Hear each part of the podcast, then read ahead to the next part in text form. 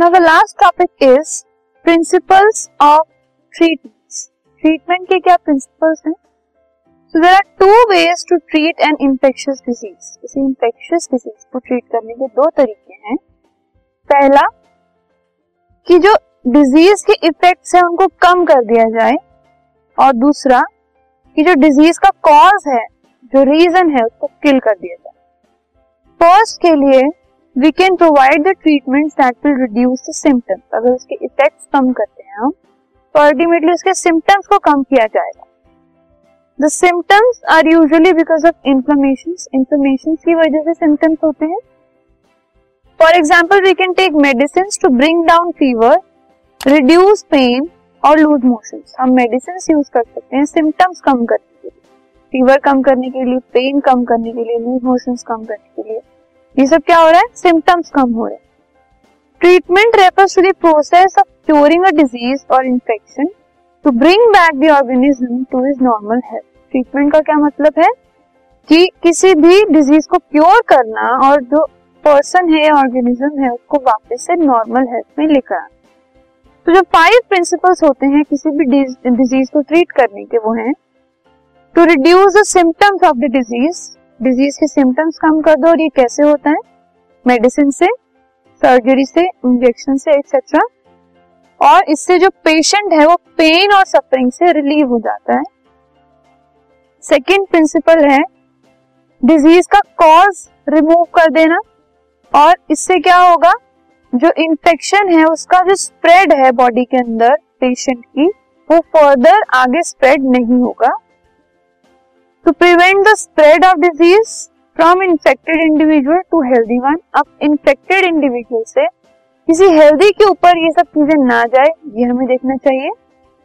और जो पेशेंट है, उसको दोबारा healthy banana by helping him to overcome the effects of diseases like weakness etcetera disease के इफ़ेक्ट को ओवरकम करने से हमें हेल्प करनी चाहिए। And to prevent the reappearance of the disease वो डिज़ीज़ दोबारा ना आए ये भी हमें चेक करना है इसको प्रिवेंट करना है ये कैसे होगा? वैक्सीनेशन या vaccinating the person for that disease उस डिज़ीज़ के लिए उसको वैक्सीनेशन देना कि दोबारा से उसको वो डिज़ीज़ कभी ना हो। Now, one way is to use medicines that microbes अब माइक्रोब जो हैं जो अगर हम मेडिसिन यूज़ करते हैं दे किल माइक्रोब्स इन माइक्रोब को किल करना या प्रिवेंट करना या फिर रिड्यूस करना, इन मेडिसिन का काम होता है ओके okay? अब ये जो माइक्रोब्स हैं कैसे क्लासिफाई होते हैं या तो वायरस हो सकते हैं बैक्टीरिया हो सकते हैं पंजाए हो सकते हैं प्रोटोजोआ हो सकते हैं each of these group of organism will have some essential biochemical life इनकी अपनी कोई बायोकेमिकल लाइफ होती है। Processes which is peculiar to the group and not shared with the other groups these processes में be pathways for the synthesis of new substances और respiration अब हर किसी की जो बायोकेमिकल प्रोसेस होती है, उसको कॉप करने की भी स्पेसिफिक तरीके होते हैं। वायरस की बायोकेमिकल लाइफ को कॉप करने का अलग तरीका होगा और बैक्टीरिया के लिए अलग तरीका होगा। तो उस प्रोसेस को हमें आइडेंटिफाई करके और उसको हमें ओवरकम करने की कोशिश करनी चाहिए।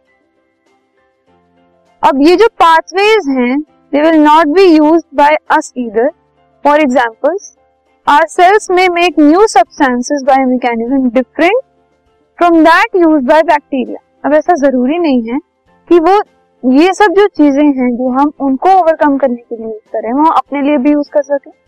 क्योंकि हमारे सेल्स की फंक्शनिंग और बैक्टीरिया के सेल्स की फंक्शनिंग अलग अलग हो सकती है।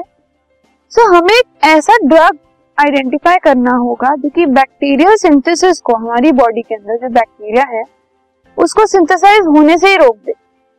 पार्ट जो bacterial synthesis pathway without our own हम अपने आप से कुछ ना करें लेकिन एक ऐसा ड्रग यूज़ करें जिससे जो बैक्टीरियल सिंथेसिस है वो हमारी बॉडी में खत्म हो जाए और उसकी वजह से उसका जो डिज़ीज़ कॉजिंग इफ़ेक्ट है, वो भी कम हो। जाए तो this is what is achieve by antibiotics ये सब चीज़ें कैसे हो पाती हैं? एंटीबायोटिक्स से। सिमिलरली ये ड्रग्स जो हैं there are drugs that kill protozoa such as malaria parasite कुछ ड्रग्स है एंटीबायोटिक्स कुछ ड्रग्स ऐसे होते हैं जो कि बैक्टीरिया या प्रोटोजोआ को किल कर देते हैं, उनको मलेरिया पैरासाइट कहते हैं। और एंटीवायरल ड्रग्स भी आ गए हैं आजकल, जिससे वायरस किल होता है। जैसे कि, जिससे एच इंफेक्शन जो है वो कंट्रोल में रहता है। तो ऐसे बहुत सारे ड्रग्स हम यूज़ कर सकते हैं, जिससे ये सब चीज़ें प्रिवेंट हो जाए और इन सब माइक्रोब्स का जो ब्रीडिंग है वो भी कम हो जाए और उनका जो सिंथेसिस है वो भी कम हो जाए। और हमें कुछ सेल्फ केयर स्ट्रेटेजीज को भी अपनाना चाहिए।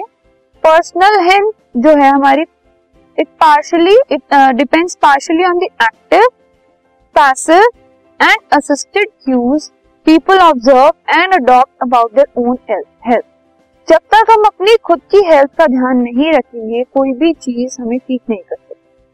So from the very beginning हमें अपनी हेल्थ का ध्यान रखना चाहिए। इससे क्या होता है, हमारे कुछ पर्सनल एक्शन जो है वो हमें अच्छे रखने चाहिए। प्रिवेंटिंग और minimising the effects of diseases अगर हमें डिज़ीज़ होने के लिए कोई ऐसी चीज़ें हैं जो प्रिवेंट कर सकती हैं, वो चीज़ें हमें ज़रूर करनी चाहिए। कोई एक क्रोनिक कंडीशन है या फिर उसको अगर हमें प्रिवेंट करना है तो उसके लिए हमें इंटीग्रेटिव केयर अपने आप, अपने ऊपर केयर रखनी चाहिए, अपना हाइजीन अच्छा रखना चाहिए, अपनी डाइट अच्छी रखनी चाहिए। इससे पर्सनल हाइजीन और पर्सनल हाइजीन हमारी न्यूट्रिशन बैलेंस डाइट ये सब प्रैक्टिसेस जो हैं ये हमें डिजीजेस से बचा सकती है। इन्फेक्शन इलनेस जैसे कि bathing washing hand with soap brushing flossing teeth storing preparing handling food safely and many others इन छोटी छोटी ऐसी चीज़ें हैं जो अपनी डेली लाइफ में अगर इनकॉर्पोरेट करेंगे तो हमें डिजीजेस से स्लोली एंड ग्रेजुअली इम्यूनिटी मिल जाएगी और हमें कम डिजीजेस होंगे so the information glean for personal observation of daily living such as about sleep patterns, exercise behavior, nutritional intake and environmental features may be used to inform personal decisions and actions. इन सब चीज़ों के अलावा हमें exercise nutrition rest sleeping patterns ये सब चीज़ें ध्यान देनी चाहिए इन सब चीज़ों में और रेगुलरली अपने आप को चेक करना चाहिए कि क्या हम जो हैबिट्स हमारे अंदर इनकॉपरेट कर रहे हैं वो किस एक्सटेंट तक तक वो ठीक है? अगर ठीक है तो उन्हीं को हमें फॉलो करना चाहिए। अगर उनमें कुछ कमी है तो उसको फुलफिल करके हमें पर्सनली भी अपने आप को केयर करके डिज़ीज़ से बचना चाहिए। This podcast is brought you by Hubhopper Shiksha Abhiyan अगर आपको ये पॉडकास्ट पसंद आया तो प्लीज़ लाइक शेयर और सब्सक्राइब करें। और वीडियो क्लासेस के लिए शिक्षा अभियान के यूट्यूब चैनल पर जाएँ।